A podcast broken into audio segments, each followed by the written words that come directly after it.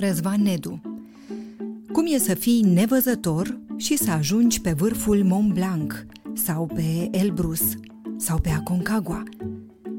Mulți nevăzători sunt izolați în propriile case, în propriul întuneric, marginalizați, se simt singuri și incapabili, neputincioși, pentru că, da, știm cu toții, România pentru persoanele cu dizabilități nu e o țară tocmai blândă. În această ediție Smart Job vorbim cu Răzvan Nedu, cățărător nevăzător, capitanul lotului național de paraclimbing, vice-campion mondial la paraclimbing și antrenor de escaladă la clubul sportiv Climb Again. Cum să iubești viața, chiar dacă simți că ea nu e tocmai generoasă cu tine, uneori. Sunt Adriana Nedelea, ești la Smart Job, podcastul Europa Liberă. Începem chiar acum! Te salut, Răzvan Nedu, mulțumesc tare mult pentru prezență. Bună ziua, mulțumesc pentru invitație. Mă uitam așa că ai escaladat uh, vârfurile Mont Blanc, Elbrus, Aconcagua și multe altele. Pe unde ai mai fost, Răzvan, în ultima perioadă și pe unde ai de gând să te mai duci? Ești de neoprit. De neoprit uh, nu aș zice, aș spune doar că sunt foarte dornic să vizitez, să văd cât mai mult din lumea asta și n-am greșit când am să văd. Pentru că la mine a vedea înseamnă a înțelege și cred că asta cumva e raportat la toți, că și noi copii, tu când erai mică, de exemplu, vedeai o masă, dar până când nu ți-a explicat cineva că acel lucru este o masă, Absolut. tu nu știi că e masă. Acum ai raportarea asta și știi. Dar ai, tu ai înțeles practic că e o masă. E, la mine nu e raportarea vizuală, dar înțeleg că asta e o masă datorită formei, de exemplu. Pentru cei care nu te știu, uh, s-ar întreba în momentul acesta, uh, stai, stai, stai, hai să dăm un pic înapoi. Deci, uh, cățărător, nevăzător, explică-ne puțin. Ce faci tu? Practic escalada sportivă de șapte ani. Escalada este un sport care este accesibil pentru orice fel de om, chit care sau nu dizabilitate, nu contează de vârstă. Traseele sunt foarte variate și sunt uh, diverse dificultăți. Uh, eu am ajuns la un nivel destul de înalt, destul cât să ajung și antrenor, uh, ca să ne întoarcem și la ce ai zis tu. Uh-huh. Iar ce fac eu e atunci când merg la competiție, eu mă cațăr, e un traseu la prima vedere, ceea ce înseamnă că eu nu îl văd, dar uh, cum am stații acum cu tine, uh-huh. așa am și la concurs, doar că în loc să vorbesc cu tine în uh, căști, vorbesc cu cineva care îmi explică unde sunt prizele și îmi spune du mâna stângă la ora 11, du dreapta peste mână, okay. piciorul drept la genunchi și tot așa. Noi avem, folosim limbajul ceasului pentru partea de sus și pentru partea de picioare folosim mai mult interior, exterior, genunchi, șold, tibie. Neștiutorul din mine acum ar încerca să spună piedici și să zică nu puteai tu să stai liniștit? Ce ți-a trebuit alpinist? Nu vezi și tu te cațări, da? Pentru că trebuie să recunoaștem în România persoanele cu dizabilitate, uite, poate nevăzătorii sunt izolate, da? Acele persoane sunt marginalizate, sunt uh, singure și știu că nu pot. Așa s-au născut, neputând. Tu cum poți, Răzvan? mm, ți-a zice cum am început și apoi ți-a zice cum am ajuns să, să pot. Am început prin faptul că îmi doream să fac sport pe când uh, terminam liceul și cei de la Climb Again, cei cu care mă cațăr unde am ajuns să antrenez și tot, au făcut o caravană mobilă pe atunci și au mers cu un panou de cățărat prin diverse școli de nevăzători din țară. Și eu m-am cățărat atunci și am zis că e mult mai atractiv decât ideea de a merge la sală și a face fitness. Și părinților și... tăi le-a stat inima în loc atunci, probabil. Uh, părinții mei au fost cumva relaxați pentru că i-au înțeles, e în sală, e legat, e ok.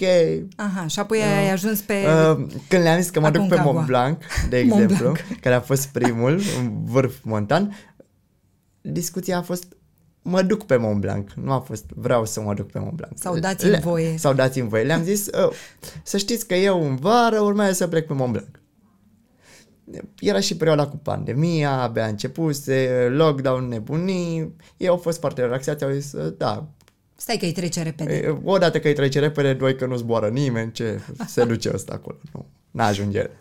Stai calm. ok.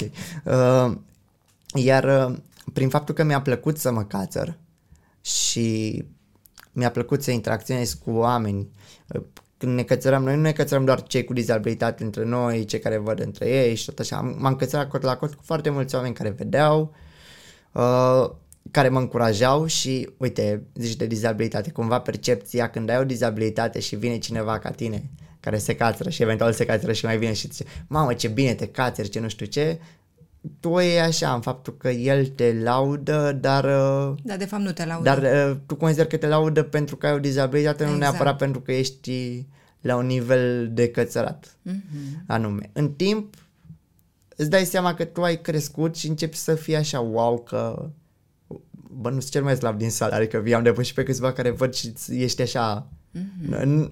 cumva nu-ți vine să crezi iar apoi tu continui să o faci pentru că îți place și fix de asta de asta eu pot, pentru că îmi place să mă cațăr, îmi place ceea ce fac, îmi place să dau mai departe ce am învățat. Nici o zi de muncă nu e ca cealaltă, se poate întâmpla lucruri, nu știu, și când vii la birou sau când pleci sau ce se întâmplă la muncă, ar părea că e ceva repetitiv, dar de fapt nu e și noi învățăm să ne adaptăm la nou. În cazul unei persoane cu dizabilități, în cazul de față de vedere, drumul, de exemplu, spre locul de muncă este mult mai intens decât pentru tine.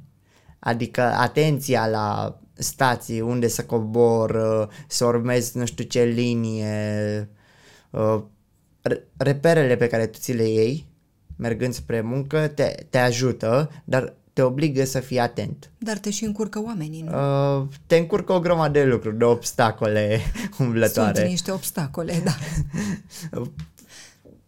nu știu, la metrou, de exemplu, pățesc de multe ori să mă lovesc cu oameni și ei să fie pe sistemul ce faci, nu vezi? Și eu să le zic nu, iar apoi ei să fie uh, și se uită la baston probabil și zic, stai că ăsta chiar nu vede, adică totuși care bățul ăla după el de un motiv anume, nu doar așa.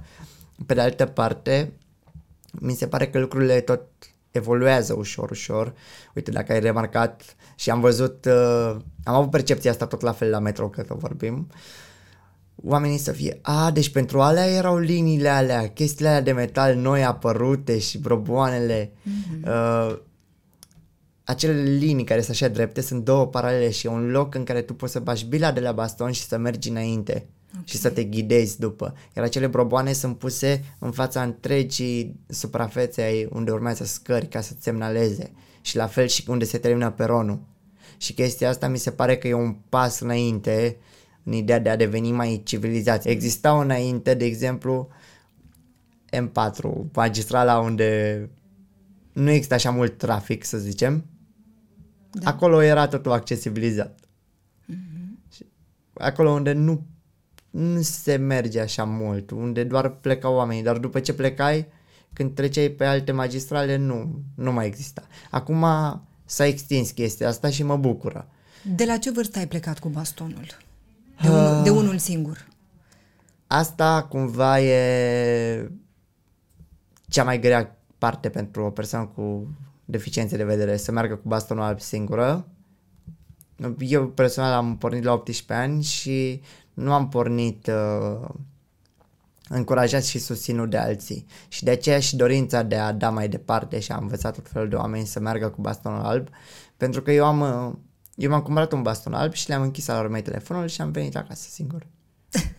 și asta nu e neapărat o experiență care e recomandată sau care poate să meargă la toată lumea. Cel mai probabil foarte mulți se vor lovi, accidenta sau se vor rătăci. Nu Eu vreau am... să-mi imaginez ce au trăit părinții tăi atunci. Da, e... Și tu, evident. Ca să faci o idee, eu atunci nu m-am rătăcit, dar am pățit să vin cu un Uber, Bolt, ceva acasă și să mă pierd în fața casei. Wow! Și se pot întâmpla asta, pentru că el te lasă undeva, ție ți se pare că seamănă un gard și zici, a, e mai la stânga, mergi înainte, mergi, mergi și pe urmă mm-hmm. stai că am greșit și îți dai seama că trebuie să te întorci. Și când și... te-ai dus acasă, ce ți-au zis părinții? Uh, când m-am dus acasă singur prima oară, mama a fost panicată, tata a fost uite că s-a descurcat, e bine. Ia întreg. Și acela a fost începutul. Acela a fost începutul și ei s-au obișnuit cu chestia asta, nu le place neapărat, dar uh, s-au obișnuit. Și s-au obișnuit cu mine și cu faptul că tot vin cu diverse idei și le zic că urmează să mă duc nu știu unde sau că o să plec nu știu unde și ei au, și au dat seama că sunt o persoană foarte călătoare, dar și foarte descurcăreață. Tu te-ai născut așa, Răzvan. Da. Dizabilitatea ta, tu nu o vezi, nu? Ca pe o dizabilitate. Ești tu, e viața ta. Sunt conștient că e o dizabilitate și că mă împiedică să fac diverse lucruri, dar uh, încerc să mă bucur de viață așa cum, cum e, cum uh, putem foarte mulți din noi să ne bucurăm de viață, în ciuda unor uh, diverse probleme. De exemplu, tu spui că dizabilitatea mea era. Eu am pățit ca și sportiv să am diverse accidentări și, nu știu, când eram în cârje, mm-hmm. era mult mai greu sau când au degetul mare în gips de la mâna stângă.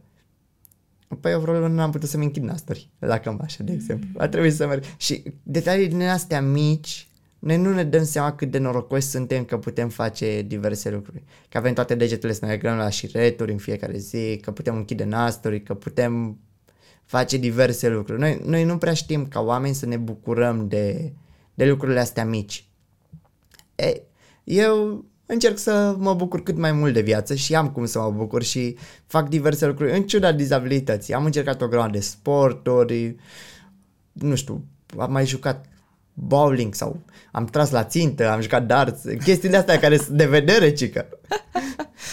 Tu ce vezi acum? Când te uiți la mine, când te uiți înspre locul din care auzi vocea mea, ce vezi? Eu mă prind uh, unde ești, uh, văd clar microfonul ca o pată neagră și asta, uh, mă prind de o parte a capului pentru că în spate ai un perete care oferă contrast pe partea aia. Partea de jos uh, nu e prea contrastantă cu peretele de jos.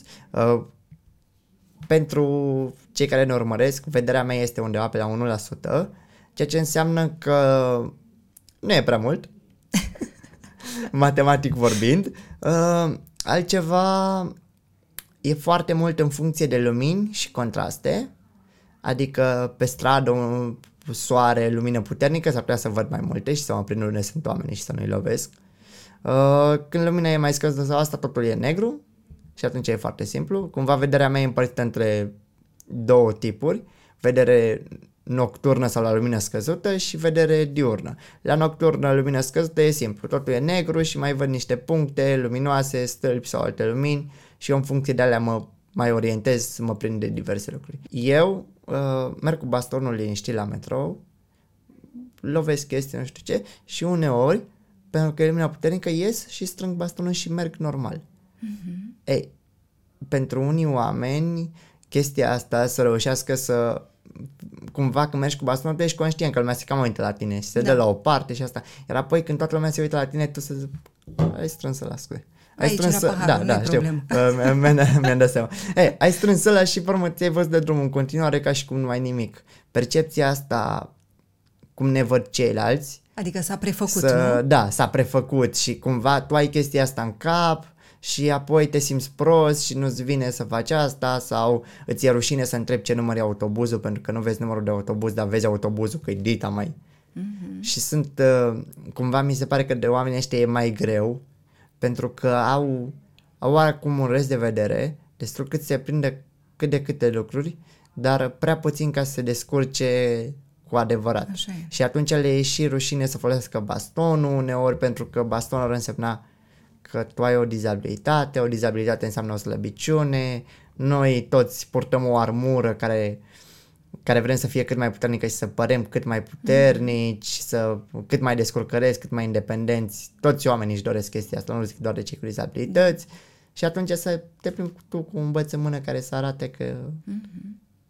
Ai un moment în care te-ai simțit rănit, în care oamenii te-au discriminat mm. sau au vrut să păstreze distanța, stai deoparte, are niște probleme. Se ia, știi? Uh, oamenii pot fi foarte răi. Sunt foarte multe discuții despre chestia asta, foarte mulți vai săracu, uh, nu știu cum merge, nu știu ce. Uh, și o grămadă de, de pățani, nu știu, de la...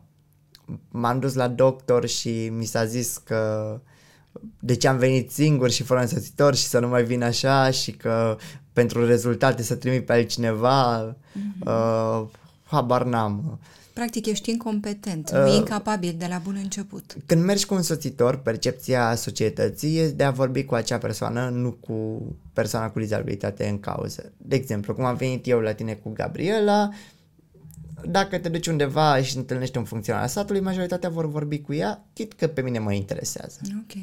Și chestia asta este... Te doboară. Uh, nu te doboară, e enervantă, dar depinde cum o tratezi. Iarăși, ce ziceam, încățărat, tu ai diverse trasee și poți să decizi să cauți variante adaptate pentru tine sau poți să renunți. În funcție de cum ai ales uh, să abordezi problema, chestia asta te poate ajuta sau nu. De exemplu, eu, nu știu, râd sau îi răspund eu omului. El vorbește, o întreabă cea pe ea, ceva care are legătură cu mine, de exemplu, pe, pe acea persoană, nu, nu neapărat specific pe Gabriela, pe oricine. Deși tu și ești eu, acolo, da. Și eu îi, da, deși eu sunt acolo. Și eu îi răspund eu și pe urmă încep să port eu dialogul cu omul ăla și el se cam prinde că totuși, bă, nu vede, dar poate vorbi, pare destul de deștept, hai că vorbești cu asta, ce să facem?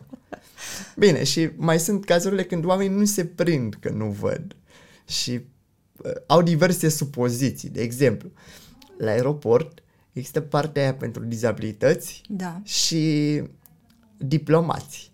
Și mergeam eu frumos cu prietena mea pe acolo și în copil mai, dar de ce trec, de ce trec oamenii pe acolo? Că noi suntem aici la coadă și de ce trec pe acolo? Păi sunt diplomați, mami. S-a uitat așa la mine, aveam o geantă de laptop în mână sau ceva, servietă, S-a uitat mama la amândoi și mama cele fetițe și sunt diplomați. Adică pățești, percepția socială e atât de mare și atât de variată încât nu, nu are rost să stai să te gândești la ea, dar din nefericire noi facem asta foarte mult uh, și cumva se crește prin uh, toată ideea asta de Facebook, Instagram, uh, tot postăm, mm-hmm. tot vedem uh, cât de mult ne vede lumea, dar uh, câți postează că au o vacanță nereușită, mm-hmm. tot postăm doar partea pozitivă, partea frumoasă, îi vedem pe alții că au postat partea frumoasă și nu ne gândim că ei au o viață tristă sau că au dificultăți. De ce crezi că facem asta? Că nu, nu că îi mințim pe ceilalți, mm, ne mințim pe să, noi. Căutăm să ne mințim pe noi, încercăm să facem asta pentru că îi vedem și pe alții, ni se pare că ei sunt foarte fericiți și ni se pare că și noi ar trebui să fim la fel, dar uh, ne mințim și pe noi că suntem fericiți și propagăm minciuna asta mai departe și cumva se creează bula asta. Eu, de exemplu, am învățat ceva oameni să meargă cu bastonul alb. Niciunul nu i-am zis că va fi ușor sau că nu o să întâlnească dificultăți în continuare, le-am și zis că și eu mai mă pierd, le-am explicat că trebuie să nu le fie rușine să întrebe oameni. Uh-huh. Oprești un om și îl întrebi. Da, foarte multă lume se plânge că București e un oraș dificil. Și da, e un oraș dificil de mers cu bastonul. Șantiere care apar, mașini parcate pe trotuar, trotinete lăsate temiri unde, oameni care merg și nu se uită, tot felul de obstacole, tot felul de lucruri care se schimbă în permanență, dar ai și bucuria de a întâlni mereu oameni. A întâlni oameni care, pe care poți să-i oprești să-i întrebi lucruri. Ce e fericirea pentru tine, Răzvan? Că vorbeai despre fericire, în faptul că ne mințim că suntem fericiți, vorbeai de, despre lucrurile mm. simple. Ce e fericirea? Fericirea aș zice că e e o stare de împlinire. Când totul e bine în jurul tău, când lumea e fericită, când lumea zâmbește, când zâmbești și tu, când... Tu ești fericit? Da. Foarte simplu uh, de răspuns la chestia asta. Dar fericirea e mai ușor de găsit atunci când tu nu nu-ți propui să ai o grămadă de lucruri. Când tu cauți să ai nu știu ce vilă, nu știu ce mașină, habar n-am ce mai vrei, atunci da, va fi greu să fii fericit. Cum se simte uh, lumea de pe Mont Blanc, de pe Elbrus, de pe Aconcagua? Cum e acolo sus? Pe munte, ce aș zice eu e că mă simt liber. E momentul ăla când nu, nu sunt cu telefonul, nu sunt cu gândul așa mult acasă sau la ce urmează să fac mâine, sunt acolo, trăiesc prezentul. Și cred că și chestia asta o pot îngloba în ideea de ce înseamnă a fi fericit. Înseamnă să poți să te bucuri de, de ce se întâmplă atunci, pe moment. Nu să stai cu grija la ziua de mâine, la ce urmează să faci, ce urmează să gătesc după ce plec de la birou, ce, toate chestiile astea. Când noi ne tot gândim înainte sau înapoi, noi nu reușim să trăim prezentul și să fim uh, fericiți de ce se întâmplă atunci, în uh, acea clipă. Cum să ne raportăm la lenea de a face sport? La lenea de a ne găti ceva sănătos? Uh, la obsesia de a rămâne cu telecomanda în mână pe canapea și de a nu face nimic altceva? Cum ieși din bucla asta? Hmm. E greu. Dorind să experimentezi la început. Mi se pare că nu trebuie să o faci brusc, nu trebuie să renunți la toate odată, nu trebuie să îți schimbi viața radical. Hai să merg, nu știu, vreau să fac sport, hai să merg o zi cu prietenii, mergem pas, undeva. Pas cu pas. Pas cu ușor. pas, ușor. Mergem o dată pe săptămână, ne creăm, nu știu, o seară de a merge și a juca tenis o seară de a merge și a juca fotbal, basket, ce, ceva și să fie plăcut. E foarte important ca acel lucru să fie plăcut. Foarte mulți vor să schimbe viața, se apucă de fitness pentru că nu necesită alt om, fac exerciții, a doua zi se trezesc, febră musculară, se simt nașpale, e greu să merg la birou ziua aia, ziua următoare, poate chiar și a treia zi și zic nu mai îmi trebuie, lasă. Ce atâta efort. Nu, ideea e că trebuie să faci în așa fel încât să te simți bine, la început să-ți placă și după o să începi să-ți dorești tu să crești și dorindu-ți să crești o să o să-ți schimbi tu viața. Când e grea viața, Răzvan? Pentru că e limpede că ești centrat pe soluții atunci când apar probleme, pe gândire pozitivă, iubești viața. Când devine grea? Când îți e greu? Și ce faci atunci?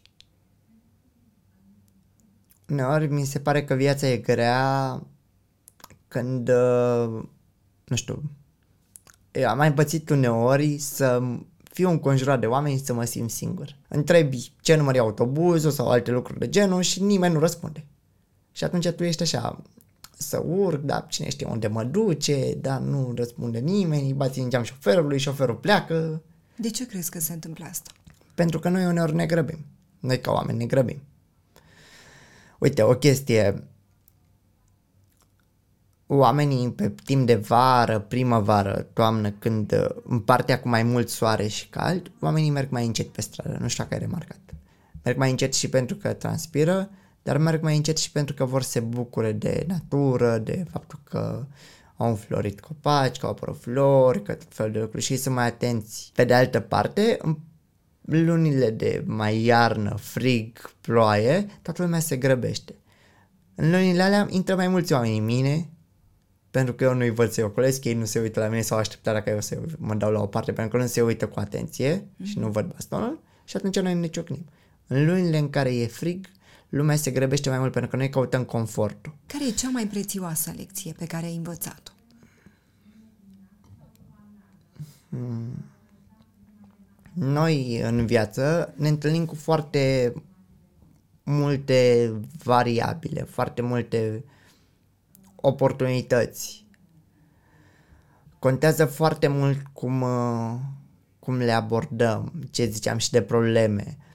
Poți să alegi să vezi un lucru ca pe o problemă sau poți să alegi să te concentrezi pe soluție. Eu am învățat că atunci când te întâlnești cu ceva nou, cu ceva necunoscut, tu poți să alegi să înveți ceva din asta sau poți să alegi să te închizi în tine și să rămâi în confortul tău. Personal, eu am învățat să mă deschid și să caut să învăț. Ne grăbim de multe ori. Judecăm, criticăm, discriminăm, ne comportăm rău, da? Ce le spune oamenilor care, deși văd, nu văd? nu sunt atenți. Nu-i simt pe ceilalți.